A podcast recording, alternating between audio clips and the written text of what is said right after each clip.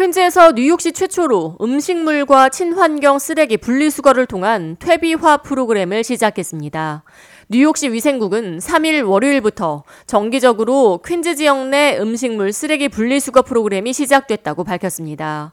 이번 프로그램은 뉴욕시 보로 가운데 최초로 퀸즈에서 시행되며 정기적으로 음식물 쓰레기와 음식이 묻은 종이 접시 또는 커피 필터와 나뭇가지, 낙엽과 같은 정원에서 나온 식물 쓰레기 그리고 계란 껍질 등 생분해성 쓰레기를 분리수거해 녹지와 공원에 퇴비로 사용한다는 방침입니다. 있습니다.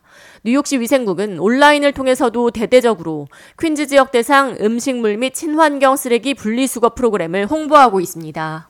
퀸즈 지역 주민들이라면 누구나 분리수거에 참여할 수 있으며 뉴욕시 위생국에서 나눠준 갈색 유기농 폐기물 전용 쓰레기통에 모아버리면 되고 퇴비 수거일은 각 지역의 재활용 수거일과 동일합니다.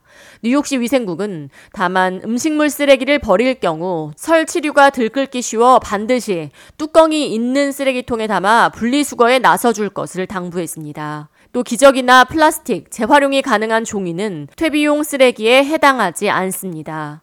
뉴욕시 가운데 특히 퀸즈 지역에 단독주택의 비율이 높아 낙엽과 나뭇가지 등 정원과 관련된 쓰레기가 많이 배출돼 퀸즈보로를 시작으로 퇴비용 쓰레기 분리수거를 시작했으며 이후 점차 프로그램을 확대한다는 방침입니다.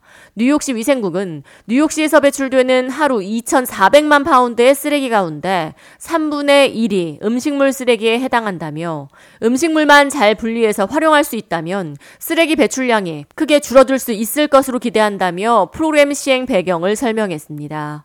지역별 자세한 분리수거 날짜와 분리수거 가능 쓰레기 품목은 The City of New York Department of Sanitation의 약자인 DSNY 뉴욕시 위생국 홈페이지에서 Queens composting을 검색하시면 자세히 알아볼 수 있습니다. K-Radio 이하예입니다.